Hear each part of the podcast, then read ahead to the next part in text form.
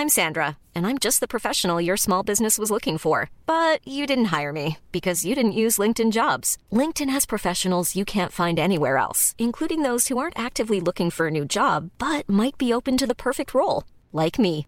In a given month, over 70% of LinkedIn users don't visit other leading job sites. So if you're not looking on LinkedIn, you'll miss out on great candidates like Sandra. Start hiring professionals like a professional. Post your free job on linkedin.com/people today.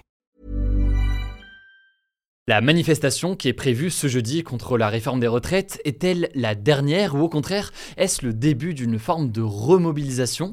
Vendredi, le Conseil constitutionnel va devoir remettre sa décision et dire donc s'il valide ou s'il annule la réforme des retraites. C'est un sujet qui est essentiel et crucial à analyser ensemble. On va donc voir tout ça ensemble aujourd'hui. Salut c'est Hugo, j'espère que vous allez bien. On est parti ensemble pour une nouvelle plongée dans l'actualité en une dizaine de minutes. Alors ce jeudi, c'est donc la douzième journée de mobilisation contre la réforme des retraites, et alors que la fatigue commence à se faire ressentir chez certains manifestants que j'ai pu croiser quand je couvrais le sujet sur place, et qui ont le sentiment que le gouvernement ne reculera pas, et qui parfois sont impactés aussi financièrement parce qu'ils font grève et donc ne sont pas payés lorsqu'ils font ces jours de mobilisation, eh bien il semblerait que la grève n'est plus aussi massive qu'au départ. Ce jeudi donc, le trafic sera quasiment normal dans le métro et le RER de la région parisienne, 80% des TGV sont maintenus. Bref, les grèves n'ont pas autant d'impact qu'en début d'année.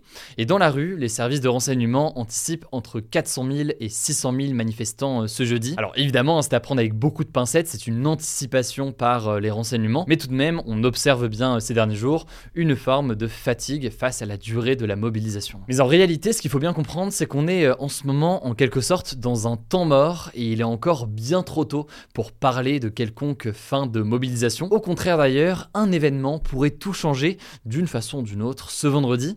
Cet événement, c'est la décision tant attendue du Conseil constitutionnel qui va donc valider ou non définitivement la réforme. Le Conseil constitutionnel, c'est donc cette institution qui a été créée avec le passage à la Ve République en 1958.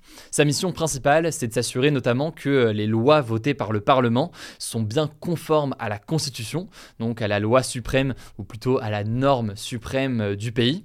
C'est donc un conseil qui est composé de 9 membres. Il y a 3 membres qui sont nommés par le président de la République, trois membres qui sont nommés par le président du Sénat, et enfin trois membres qui sont euh, nommés par la présidente de l'Assemblée nationale.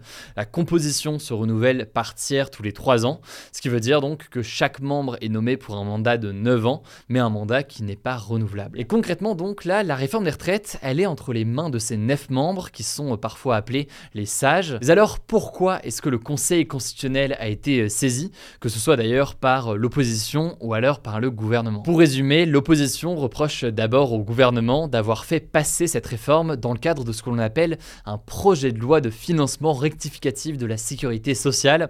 C'est un peu long dit comme ça, mais en gros certains estiment que eh bien, plusieurs mesures prévues dans cette réforme n'ont pas leur place tout simplement euh, dans un tel projet de loi. Ensuite, et c'est peut-être l'argument qu'on entend le plus du côté de l'opposition, l'opposition accuse le gouvernement d'avoir tout fait pour limiter au maximum la durée des débats et la durée euh, des votes à l'Assemblée nationale ou encore euh, au Sénat. C'est passé notamment par euh, l'utilisation de l'article 47.1 de la Constitution dont on avait parlé dans ce format des actus du jour, mais ça passe aussi évidemment par le fameux 49.3 qui a donc été utilisé pour faire passer cette loi à l'Assemblée sans vote. Et en soi, ce qu'estiment certains spécialistes de droit constitutionnel, c'est pas forcément la remise en cause de l'utilisation de ces procédures mais plutôt une forme d'accumulation de ces procédures qui pourrait suggérer que tout cela cumulé euh, tout ensemble entraîne un blocage et une impossibilité euh, trop importante du travail du Parlement. Voilà, ça c'est donc pour euh, les recours, mais alors quels sont maintenant les scénarios possibles? Il y en a trois. Le premier scénario, c'est que le Conseil constitutionnel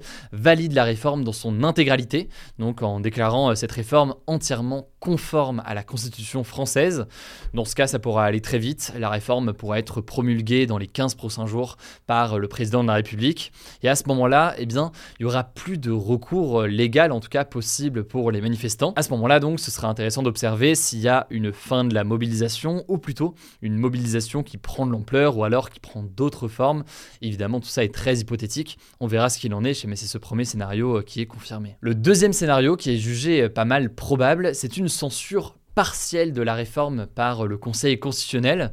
Alors ça concernerait seulement quelques parties du texte qui pourraient être en danger. Une mesure qui serait particulièrement en danger selon certains spécialistes, c'est l'index senior. Je rentre pas dans les détails, mais c'est considéré comme ce que l'on appelle un cavalier, donc une mesure sans rapport en soi avec le projet de loi. Et donc c'est possible que certains articles, certaines mesures comme celle-ci soient donc annulées ou retoquées par le Conseil constitutionnel. À ce moment-là, s'il y a une censure partielle par le Conseil constitutionnel, le gouvernement aura un peu deux options. Soit il repasse tout par un débat à l'Assemblée nationale, etc., etc. Soit il décide de retirer ces articles ou ces mesures qui posent problème et de faire passer le reste. C'est quelque chose qu'il est capable en théorie de faire. Le troisième et dernier scénario qu'on peut noter, c'est le fait que le Conseil constitutionnel pourrait censurer totalement la réforme des retraites. Dans ce cas, eh bien, cette réforme ne pourrait pas entrer en vigueur et ce serait donc une forme de retour à la case départ pour le gouvernement. Alors à ce moment-là, ce serait un peu un saut dans le vide.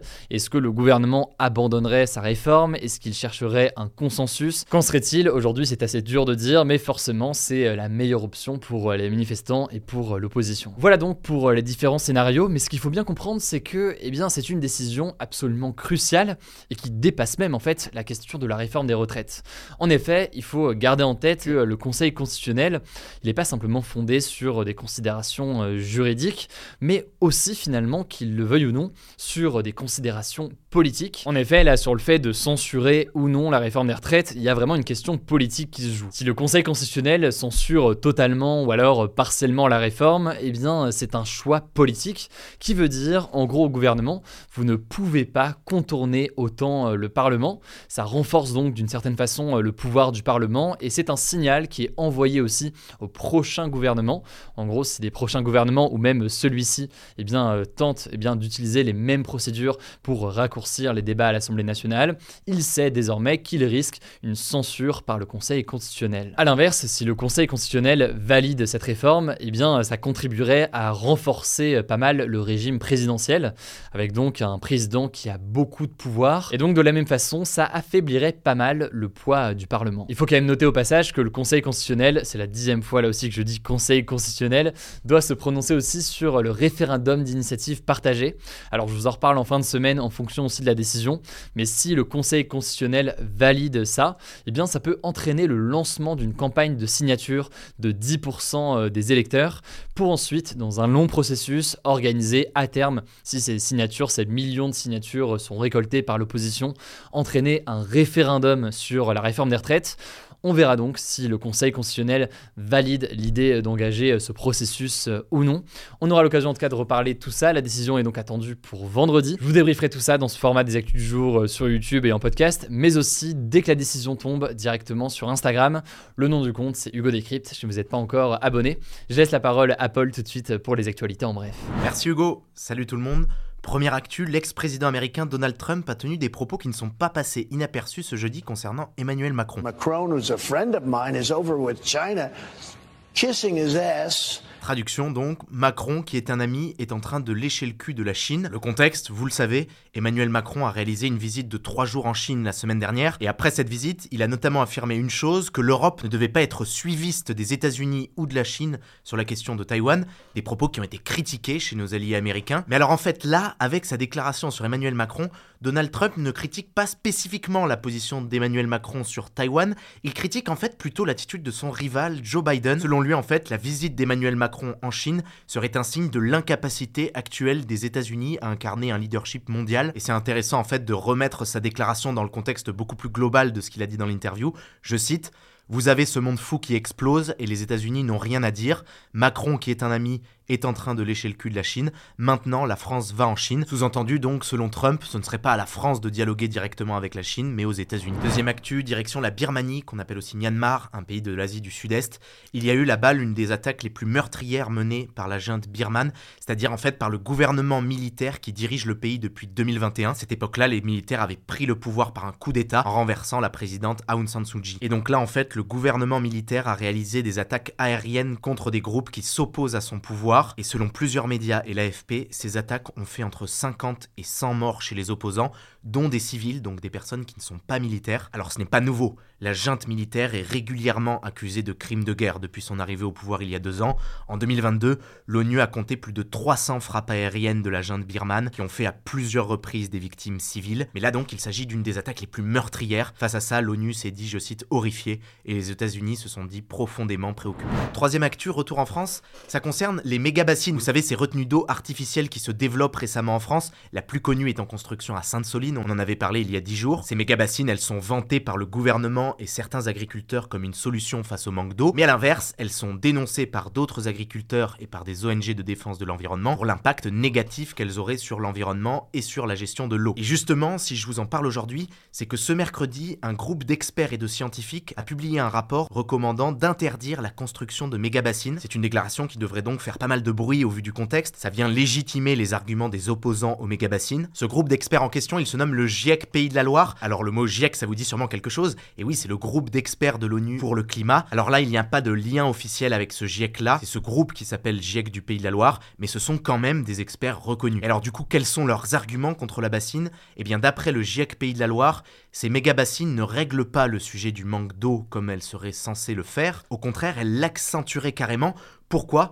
Déjà parce qu'il y aurait un gâchis d'eau engendré par les évaporations, parce que dans les méga-bassines, l'eau est à la surface de la Terre et non plus enterrée. Et ensuite, il y aurait un gâchis d'eau à cause de risques de prolifération de bactéries qui pourraient rendre l'eau finalement impropre à l'irrigation. Et alors, autre actu justement, tant qu'on parle des méga-bassines, vous vous souvenez peut-être des images des manifestations contre le projet de méga-bassine de Sainte-Soline dans les Deux-Sèvres il y a deux semaines. Il y avait eu des affrontements violents entre les manifestants et les forces de l'ordre, et sur certaines images, on voyait des gendarmes en quad en train de tirer avec leur LBD, leur lanceur de balles de défense, et ces tirs avaient été très critiqués et présentés par certains comme des violences policières. Et alors si je vous en reparle aujourd'hui, c'est parce que l'IGPN, la police des polices, vient de publier son rapport d'enquête sur deux des tirs effectués à ce moment-là par les forces de l'ordre, et selon le rapport, eh bien ces deux tirs seraient, je cite, conformes, relevant de la légitime défense des forces de l'ordre, et donc selon l'IGPN, les deux gendarmes en question n'ont pas commis de faute et ne seront pas poursuivis. Alors attention, une fois qu'on a dit ça, on parle là uniquement des deux tirs de LBD en question, mais il faut noter qu'il y a aussi quatre autres enquêtes en cours actuellement suite aux événements advenus à Sainte-Soline, après quatre plaintes de manifestants qui ont été blessés.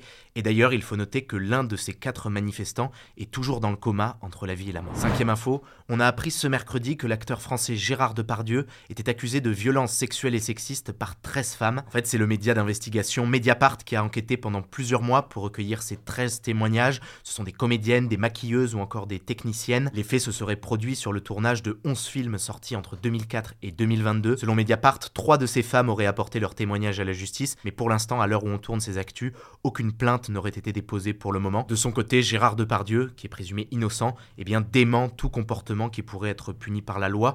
En tout cas, pour rappel, Gérard Depardieu est déjà mis en examen depuis décembre 2020 pour viol et agression sexuelle suite à la plainte de la comédienne française Charlotte Arnoux. Elle l'accuse de l'avoir violée dans l'hôtel particulier de l'acteur à Paris. Voilà, c'est la fin de ce résumé de l'actualité du jour. Évidemment, pensez à vous abonner pour ne pas rater le suivant, quelle que soit d'ailleurs l'application que vous utilisez euh, pour m'écouter. Rendez-vous aussi sur YouTube ou encore sur Instagram pour d'autres contenus d'actualité exclusifs. Vous le savez, le nom des comptes, c'est Hugo Décrypte. Écoutez, je crois que j'ai tout dit. Prenez soin de vous et on se dit à très vite. Hi, I'm Daniel, founder of Pretty Litter. Did you know cats tend to hide symptoms of sickness and pain? I learned this the hard way after losing my cat, Gingy. So I created Pretty Litter, a health monitoring litter that helps detect early signs of illness by changing colors, saving you money and potentially your cat's life. Pretty Litter is veterinarian developed, and it's the easiest way to keep tabs on your fur baby's health right at home. Go to prettylitter.com and use code ACAST for 20% off your first order and a free cat toy. Terms and conditions apply. See site for details.